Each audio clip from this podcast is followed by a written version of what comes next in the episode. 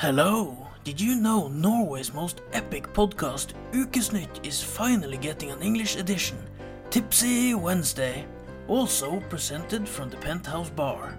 We are three cousins telling funny and awkward stories from our lives, like that time Junior ran his bike straight into a driving car, or when Thomas jerked off in a group call, not knowing he was live.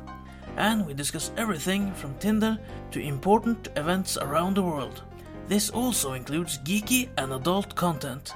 Björn once told us of a sexual kink linking back to an anime. Of course, a drink or two are required.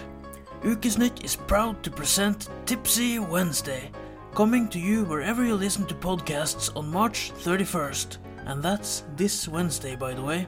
And a little warning this podcast have explicit content. 18 plus. Cheers. Love this podcast? Support this show through the Acast supporter feature. It's up to you how much you give, and there's no regular commitment. Just hit the link in the show description to support now.